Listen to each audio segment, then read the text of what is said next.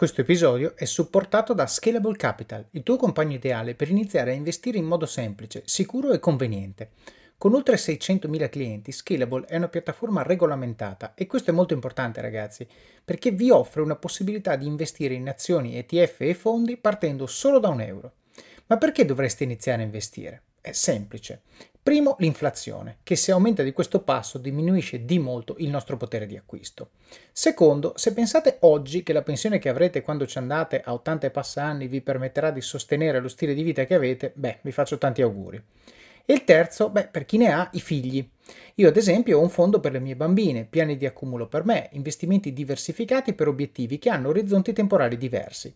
Con Scalable puoi dare forma ai tuoi obiettivi di investimento e sfruttare appieno il suo potenziale per far crescere i tuoi risparmi nel tempo. L'importante è iniziare per step e Scalable non ti permette solo di acquistare azioni o ETF, ma anche di imparare come funziona il mondo degli investimenti. Scopri di più su come Scalable può trasformare il tuo approccio agli investimenti visitando il link in descrizione. Ricorda, con Scalable il tuo viaggio finanziario può iniziare solo con un euro. Non aspettare, investi nel tuo futuro oggi stesso con Scalable Capital. Buongiorno a tutti e benvenuti a Pillole di Office of Cards. Pillole nasce con lo scopo di prendere il podcast principale di Office of Cards, estrarne appunto delle pillole, dei piccoli snippet da 3-5 minuti con delle cose che è giusto sapere, è giusto ricordare e che hanno impatto sulle vostre vite. Quindi, se avete scoperto questo podcast e sentite una pillola che vi piace, andatevi ad ascoltare l'episodio principale da cui è stata presa, perché c'è tutta la storia e tutto il contesto. Se invece siete un ascoltatore della prima ora, beh, probabilmente i primi episodi ve li siete dimenticati e grazie a queste pillole avrete un reminder fresco per ricordarvi le cose che avete imparato. Spero che vi piaccia, ci sentiamo alla fine dell'episodio. Cosa succede se ci viene detto di no? Beh, allora, da un lato può essere che ci venga detto quello che in inglese si chiama hard no, quindi c'è sostanzialmente un disallineamento di base tra noi e il capo e il capo non si spreca neanche di dirci perché, dice no, non sono d'accordo, punto. Quindi dimostrando una chiusura incredibile rispetto a tutto il lavoro che avete fatto, eh, beh, sta a voi a quel punto. Eh, qui è ovvio che se avendo creato un contesto di performance al di sopra delle attese, persone attorno a voi che sono convinte e meritate la promozione. Il capo vi dice no e non succederà, smetti di chiedere, beh, potete continuare a portare pazienza oppure banalmente potete andarvene dall'azienda. La cosa che io consiglio è non lasciare la stanza sul no senza motivi, cioè cercare sempre di essere costruttivi, dire va bene, non succede. Che cosa mi mancava?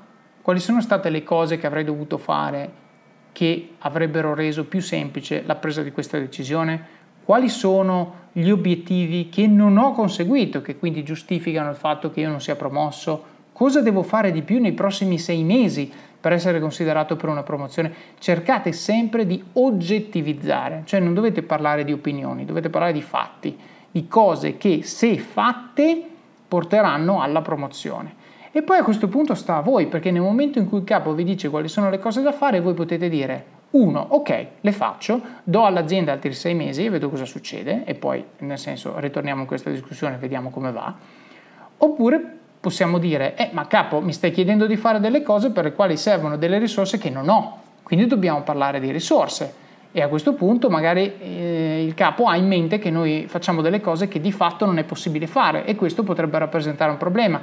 Quindi è importante questa discussione averla. Qui nota bene, stiamo passando dal momento di feedback al momento di preparazione del terreno per i prossimi sei mesi, quindi stiamo veramente entrando in un altro tipo di negoziazione in cui stiamo cercando di capire se le cose che il capo si aspetta da noi sono cose che noi ci sentiamo di poter dare.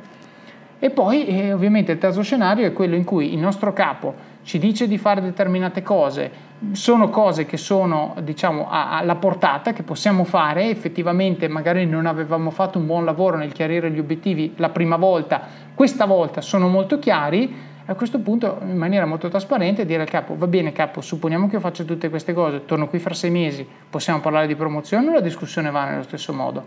E lì vedete un pochino. Se il capo dimostra apertura sta a voi dire ok ci sono ci provo lo faccio e vediamo cosa succede oppure banalmente può essere che non crediate al vostro capo e quindi dite vabbè capo ci abbiamo provato, eh, amen, non funziona, a questo punto magari non glielo dite apertamente, però cominciate a guardarvi in giro perché eh, ritenete che la natura transazionale di questo rapporto di lavoro vede uno, uno squilibrio fra quello che voi date e quello che conseguite in cambio.